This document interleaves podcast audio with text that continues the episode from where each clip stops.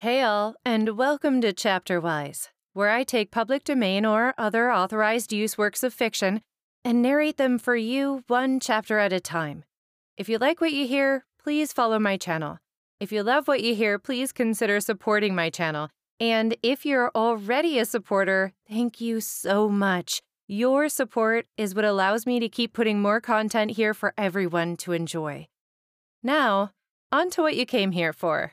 Your chapter for today Vendetta, or A Story of One Forgotten by Marie Corelli. Original publication date 1886. Chapter 14 How dazzlingly lovely she was! I gazed at her with the same bewildered fascination that had stupefied my reason and judgment when I beheld her for the first time the black robes she wore, the long crepe veil thrown back from her clustering hair and mignon face. All the somber shadows of her mourning garb only served to heighten and display her beauty to greater advantage. A fair widow, truly. I, her lately deceased husband, freely admitted the magnetic power of her charms. She paused for an instant on the threshold, a winning smile on her lips. She looked at me, hesitated, and finally spoke in courteous accents. I think I cannot be mistaken. Do I address the noble Conte Cesare Oliva? I tried to speak but could not. My mouth was dry and parched with excitement, my throat swelled and ached with the pent up wrath and despair of my emotions. I answered her question silently by a formal bow. She at once advanced, extending both her hands with the coaxing grace of manner I had so often admired. I am the Countess Romani, she said, still smiling. I heard from Signor Ferrari that you proposed visiting his studio this afternoon, and I could not resist the temptation of coming to express my personal acknowledgments for the almost regal gift you sent me. The jewels are really magnificent. Permit me to offer you my sincere thanks. I caught her outstretched hands and wrung them hard, so hard that the ring she wore must have dug into her flesh and hurt her, though she was too well bred to utter any exclamation. I had fully recovered myself and was prepared to act out my part. On the contrary, madam, I said in a strong, harsh voice, the thanks must come entirely from me for the honor you have conferred upon me by accepting trifles so insignificant especially at a time when the cold brilliancy of mere diamonds must jar upon the sensitive feelings of your recent widowhood. Believe me, I sympathize deeply with your bereavement. Had your husband lived, the jewels would have been his to gift you, and how much more acceptable they would then have appeared in your eyes. I am proud to think you have condescended so far as to receive them from so unworthy a hand as mine. As I spoke, her face paled. She seemed startled and regarded me earnestly. Sheltered behind my smoked spectacles, I met the gaze of her large dark eyes without embarrassment. Slowly, she withdrew her slight fingers from my clasp. I placed an easy chair for her. She sunk softly into it with her old air of indolent ease, the ease of a spoiled empress or sultan's favorite, while she still continued to look up at me thoughtfully. Ferrari, meanwhile, busied himself in bringing out more wine. He also produced a dish of fruit and some sweet cakes, and while occupied in these duties as our host, he began to laugh. Ha! You are all caught, he exclaimed to me gaily. You must know we planned this together, Madam and I, just to take you by surprise. There was no knowing when you would be persuaded to visit the Contessa, and she could not rest till she had thanked you, so we arranged this meeting. Could anything be better? Come, Conte, confess that you are charmed. Of course I am, I answered with a slight touch of satire in my tone. Who would not be charmed in the presence of such youth and beauty? And I am also flattered, for I know what exceptional favor the Contessa Romani extends toward me in allowing me to make her acquaintance at a time which must naturally be for her a secluded season of sorrow. At these words, my wife's face suddenly assumed an expression of wistful sadness and appealing gentleness. Ah, poor unfortunate Fabio, she sighed. How terrible it seems that he is not here to greet you. How gladly he would have welcomed any friend of his father's. He adored his father, poor fellow. I cannot realize that he is dead. It was too sudden, too dreadful. I do not think I shall ever recover the shock of his loss. And her eyes actually filled with tears. Though the fact did not surprise me in the least, for many women can weep at will. Very little practice is necessary, and we men are such fools we never know how it is done. We take all the pretty, feigned piteousness for real grief, and torture ourselves to find methods of consolation for the feminine sorrows which have no root save in vanity and selfishness. I glanced quickly from my wife to Ferrari. He coughed and appeared embarrassed. He was not so good an actor as she was an actress. Studying them both, I know not which feeling gained the mastery in my mind contempt or disgust. Console yourself, madam, I said coldly. Time should be quick to heal the wounds of one so young and beautiful as you are. Personally speaking, I much regret your husband's death, but I would entreat you not to give way to grief, which, however sincere, must unhappily be useless. Your life lies before you, and may happy days and as fair a future await you as you deserve. She smiled. Her teardrops vanished like morning dew disappearing in the heat. I thank you for your good wishes, Conte, she said. But it rests with you to commence my happy days by honoring me with a visit. You will come, will you not? My house and all that it contains are at your service. I hesitated. Ferrari looked amused. Madam is not aware of your dislike to the Society of Ladies, Conte, he said, and there was a touch of mockery in his tone. I glanced at him coldly and addressed my answer to my wife. Signor Ferrari is perfectly right, I said, bending over her and speaking in a low tone. I am often ungallant enough to avoid the society of mere women. But alas, I have no armor of defense against the smile of an angel and I bowed with a deep and courtly reverence. Her face brightened. She adored her own loveliness, and the desire of conquest awoke in her immediately. She took a glass of wine from my hand with a languid grace, and fixed her glorious eyes full on me with a smile. That is a very pretty speech, she said sweetly, and it means, of course, that you will come tomorrow. Angels exact obedience. Gui, I mean, Signor Ferrari, you will accompany the Conte and show him the way to the villa. Ferrari bent his head with some stiffness. He looked slightly sullen. I am glad to see, he observed with some petulance, that your persuasions have carried more conviction to the Conte Oliva than mine. To me, he was apparently inflexible. She laughed gaily. Of course, it is only a woman who can always win her own way. Am I not right, Conte? And she glanced up at me with an arch expression of mingled mirth and malice. What a love of mischief she had. She saw that Guido was piqued, and she took intense delight in teasing him still further. I cannot tell, madam, I answered her. I know so little of your charming sex that I need to be instructed, but I instinctively feel that you must be right whatever you say. Your eyes would convert an infidel. Again, she looked at me with one of those wonderfully brilliant, seductive, arrowy glances. Then she rose to take her leave. An angel's visit, truly, I said lightly, sweet but brief. We shall meet tomorrow, she replied, smiling. I consider I have your promise. You must not fail me. Come as early as you like in the afternoon, then you will see my little girl Stella. She is very like poor Fabio. Till tomorrow. Adieu. And she extended her hand. I raised it to my lips. She smiled as she withdrew it, and looking at me, or rather at the glasses I wore, she inquired, You suffer with your eyes? Ah, madam, a terrible infirmity. I cannot endure the light, but I should not complain. It is a weakness common to age. You do not seem to be old, she said thoughtfully. With a woman's quick eye, she had noted, I suppose, the unwrinkled smoothness of my skin, which no disguise could alter. But I exclaimed with affected surprise, Not old, with these white hairs. Many young men have them, she said.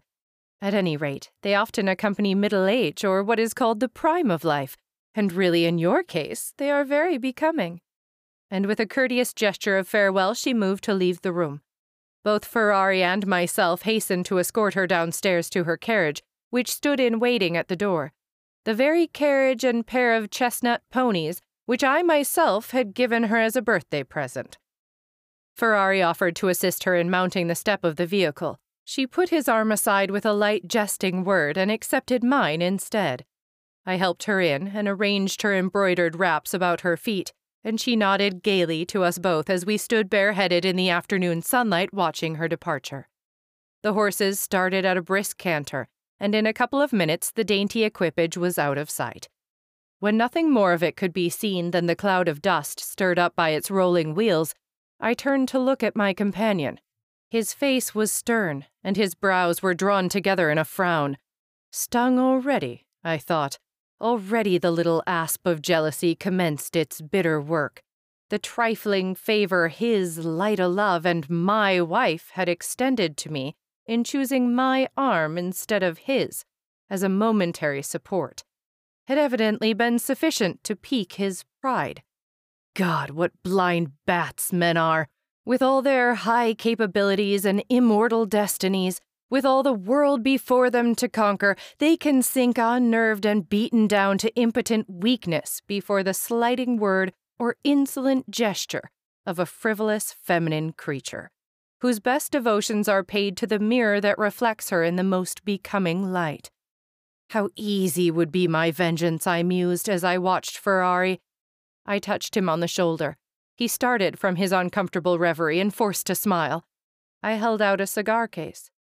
What are you dreaming of? I asked him laughingly. Hebe as she waited on the gods, or Venus as she rose in bare beauty from the waves?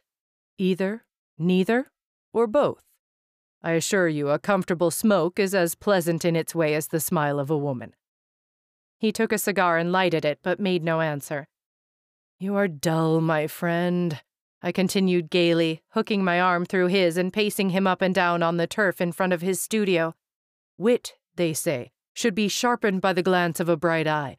How comes it that the edge of your converse seems blunted? Perhaps your feelings are too deep for words. If so, I do not wonder at it, for the lady is extremely lovely. He glanced quickly at me. Did I not say so? he exclaimed, of all creatures under heaven, she is surely the most perfect. Even you, Conte, with your cynical ideas about women, even you were quite subdued and influenced by her. I could see it. I puffed slowly at my cigar and pretended to meditate. Was I? I said at last with an air of well acted surprise. Really subdued and influenced? I do not think so. But I admit I have never seen a woman so entirely beautiful. He stopped in his walk, loosened his arm from mine, and regarded me fixedly. I told you so, he said deliberately. You must remember that I told you so. And now, perhaps I ought to warn you. Warn me? I exclaimed in feigned alarm. Of what? Against whom? Surely not the Contessa Romani, to whom you were so anxious to introduce me. She has no illness, no infectious disorder. She is not dangerous to life or limb, is she? Ferrari laughed at the anxiety I displayed for my own bodily safety, an anxiety which I managed to render almost comic, but he looked somewhat relieved, too. Oh, no, he said. I meant nothing of that kind. I only think it fair to tell you that she has very seductive manners, and she may pay you little attentions which would flatter any man who is not aware that they are only a part of her childlike pretty ways. In short, they might lead him erroneously to suppose himself the object of her particular preference, and I broke into a violent fit of laughter and clapped him roughly on the shoulder. Your warning is quite unnecessary, my good young friend, I said. Come now, do I look a likely man to attract the attention of an adored and capricious beauty? Besides, at my age, the idea is monstrous. I could figure as your father, as hers, if you like. But in the capacity of a lover, Impossible. He eyed me attentively. She said, You do not seem old, he murmured half to himself and half to me. Oh, I grant you she made me that little compliment, certainly, I answered, amused at the suspicions that evidently tortured his mind. And I accepted it as it was meant, in kindness. I'm well aware what a battered and unsightly wreck of a man I must appear in her eyes when contrasted with you, Sir Antinous. He flushed warmly, then, with a half apologetic air, he said, Well, you must forgive me if I have seemed over scrupulous. The Contessa is like a. a sister to me. In fact, my late friend Fabio encouraged a fraternal affection between us. And now he is gone. I feel it more than ever my duty to protect her, as it were, from herself. She's so young and light-hearted and thoughtless that. But you understand me, do you not? I bowed. I understood him perfectly. He wanted no more poachers on the land he himself had pilfered. Quite right from his point of view. But I was the rightful owner of the land after all, and I naturally had a different opinion of the matter. However, I made no remark, and feigned to be rather bored by the turn the conversation was taking. Seeing this, Ferrari exerted himself to be agreeable. He became a gay and entertaining companion once more, and after he had fixed the hour of our visit to the Villa Romani the next afternoon, our talk turned upon various matters connected with Naples and its inhabitants and their mode of life. I hazarded a few remarks on the general immorality and loose principles that prevailed among the people, just to draw my companion out and sound his character more thoroughly, though I thought I knew his opinions well. Puh, my dear Conte, he exclaimed with a light laugh as he threw away the end of his cigar and watched it as it burned dully, like a little red lamp among the green grass where it had fallen. What is immorality, after all? Merely a matter of opinion. Take the hackneyed virtue of conjugal fidelity. When followed out to the better end, what is the good of it? Where does it lead? Why should a man be tied to one woman when he has love enough for twenty? The pretty, slender girl whom he chose as a partner in his impulsive youth may become a fat, coarse, red faced female horror by the time he has attained to the full vigor of manhood. And yet, as long as she lives, the law insists that the full tide of passion shall flow always in one direction, always to the same dull, level, unprofitable shore. The law is absurd, but it exists, and the natural consequence is that we break it. Society pretends to be horrified when we do, yes, I know, but it is all pretense. And the thing is no worse in Naples than it is in London, the capital of the moral British race. Only here we are perfectly frank and make no effort to hide our little sins, while there they cover them up perfectly and make believe to be virtuous. It is the veriest humbug, the parable of Pharisee and publican over again. Not quite, I observed, for the publican was repentant, and Naples is not. Why should she be? demanded Ferrari gaily. What in the name of heaven is the good of being penitent about anything? Will it mend matters? Who is to be pacified or pleased by our contrition? God? My dear Conte, there are very few of us nowadays who believe in a deity.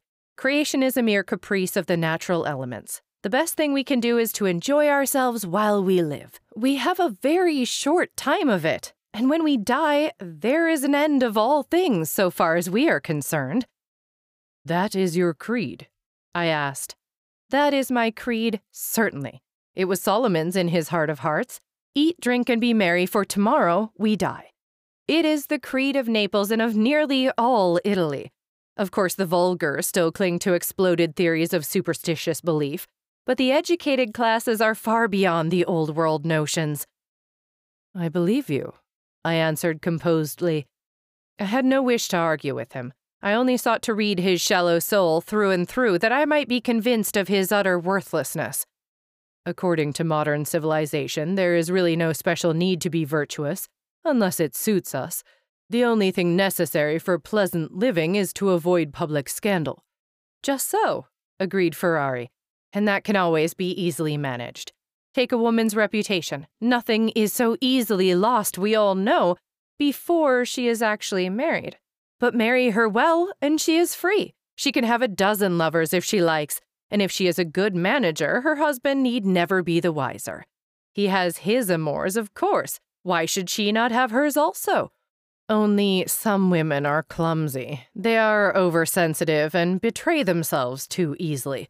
Then the injured husband, carefully concealing his little peccadillos, finds everything out, and there is a devil of a row. A moral row, which is the worst kind of row. But a really clever woman can always steer clear of slander if she likes. Contemptible ruffian, I thought, glancing at his handsome face and figure with scarcely veiled contempt. With all his advantages of education and his well bred air, he was yet ruffian to the core, as low in nature, if not lower, than the half savage tramp for whom no social law has ever existed or ever will exist. But I merely observed. It is easy to see that you have a thorough knowledge of the world and its ways. I admire your perception. From your remarks, I judge that you have no sympathy with marital wrongs. Not the least, he replied dryly. They're too common and too ludicrous. The wronged husband, as he considers himself in such cases, always cuts such an absurd figure. Always? I inquired with apparent curiosity. Well, generally speaking, he does. How can he remedy the matter? He can only challenge his wife's lover. A duel is fought in which neither of the opponents are killed. They wound each other slightly, embrace, weep, have coffee together, and for the future consent to share the lady's affections amicably. Veramente, I exclaimed with a forced laugh, inwardly cursing his detestable flippancy. That is the fashionable mode of taking vengeance. Absolutely, the one respectable way of doing it, he replied. It is only the canaille who draw heart's blood in earnest. Only the canaille. I looked at him fixedly. His smiling eyes met mine with a frank and fearless candor. Evidently, he was not ashamed of his opinions, he rather gloried in them. As he stood there with the warm sunlight playing upon his features, he seemed the very type of youthful and splendid manhood, an Apollo in exterior, in mind, a Silenus. My soul sickened at the sight of him. I felt that the sooner this strong, treacherous life was crushed, the better. There would be one traitor less in the world at any rate. The thought of my dread but just purpose passed over me like the breath of a bitter wind. A tremor shook my nerves. My face must have betrayed some sign of my inward emotion, for Ferrari exclaimed, You are fatigued, Conte. You are ill. Pray take my arm. He extended it as he spoke. I put it gently, but firmly, aside. It is nothing, I said coldly. A mere faintness which often overcomes me, the remains of a recent illness. Here I glanced at my watch. The afternoon was waning rapidly. If you will excuse me, I continued, I will now take leave of you. Regarding the pictures you have permitted me to select, my servant shall call for them this evening, to save you the trouble of sending them. It is no trouble, began Ferrari. Pardon me, I interrupted him. You must allow me to arrange the matter in my own way. I am somewhat self willed, as you know. He bowed and smiled, the smile of a courtier and sycophant. A smile I hated. He eagerly proposed to accompany me back to my hotel, but I declined this offer somewhat peremptorily, though at the same time thanking him for his courtesy. The truth was, I had had almost too much of his society. The strain on my nerves began to tell. I craved to be alone. I felt that if I were much longer with him, I should be tempted to spring at him and throttle the life out of him. As it was, I bade him adieu with friendly though constrained politeness. He was profuse in his acknowledgments of the favor I had done him by purchasing his pictures. I waved all thanks aside, assuring him that my satisfaction in the matter far exceeded his, and that I was proud to be the possessor of such valuable proofs of his genius. He swallowed my flattery as eagerly as a fish swallows bait, and we parted on excellent terms. He watched me from his door as I walked down the hilly road with the slow and careful step of an elderly man once out of his sight, however, I quickened my pace, for the tempest of conflicting sensations within me made it difficult for me to maintain even the appearance of composure.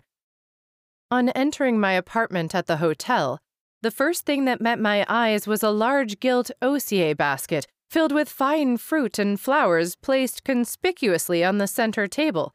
I summoned my valet. Who sent this? I demanded. Madam the Contessa Romani, replied Vincenzo with discreet gravity. There is a card attached, if the Excellenza will be pleased to look. I did look. It was my wife's visiting card, and on it was written in her own delicate penmanship to remind the Conte of his promised visit tomorrow. A sudden anger possessed me. I crumpled up the dainty, glossy bit of pasteboard and flung it aside. The mingled odors of the fruit and flowers offended my senses. I care nothing for these trifles, I said, addressing Vincenzo almost impatiently. Take them to the little daughter of the hotel keeper. She is a child, she will appreciate them. Take them away at once. Obediently, Vincenzo lifted the basket and bore it out of the room. I was relieved when its fragrance and color had vanished. I, to receive as a gift the product of my own garden. Half vexed, half sore at heart, I threw myself into an easy chair. Anon I laughed aloud. So, Madam commences the game early, I thought. Already paying these marked attentions to a man she knows nothing of, beyond that he is reported to be fabulously wealthy. Gold, gold forever. What will it not do? It will bring the proud to their knees. It will force the obstinate to servile compliance. It will conquer aversion and prejudice. The world is a slave to its yellow glitter, and the love of woman that perishable article of commerce, is ever at its command.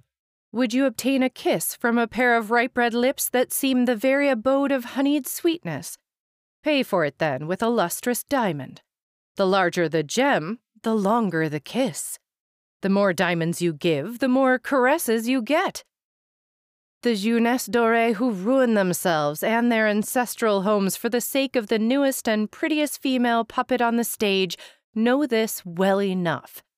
I smiled bitterly as I thought of the languid, witching look my wife had given me when she said, You do not seem to be old. I knew the meaning of her eyes. I had not studied their liquid lights and shadows so long for nothing. My road to revenge was a straight and perfectly smooth line. Almost too smooth. I could have wished for some difficulty, some obstruction, but there was none. Absolutely none. The traitors walked deliberately into the trap set for them. Over and over again, I asked myself quietly and in cold blood was there any reason why I should have pity on them? Had they shown one redeeming point in their characters? Was there any nobleness, any honesty, any real sterling good quality in either of them to justify my consideration? And always the answer came no hollow to the heart's core, hypocrites both, liars both. Even the guilty passion they cherished for one another had no real earnestness in it, save the pursuit of present pleasure. For she, Nina, in that fatal interview in the avenue where I had been a tortured listener, had hinted at the possibility of tiring of her lover, and he had frankly declared to me that very day that it was absurd to suppose a man could be true to one woman all his life. In brief, they deserved their approaching fate. Such men as Guido and such women as my wife are, I know, common enough in all classes of society. But they are not the less pernicious animals, meriting extermination as much, if not more, than the less harmful beasts of prey. The poor beasts, at any rate, tell no lies, and after death their skins are of some value. But who shall measure the mischief done by a false tongue? And of what use is the corpse of a liar, save to infect the air with pestilence? I used to wonder at the superiority of men over the rest of the animal creation, but I see now that it is chiefly gained by excess of selfish cunning. The bulky, good natured, ignorant lion, who has only one honest way of defending himself, namely with tooth and claw, is no match for the jumping two legged little rascal who hides himself behind a bush and fires a gun aimed direct at the bigger brute's heart.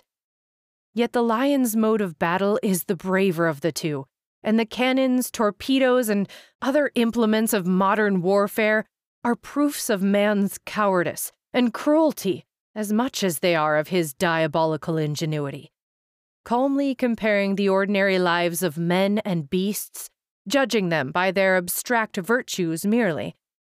I'm inclined to think the beasts the more respectable of the two.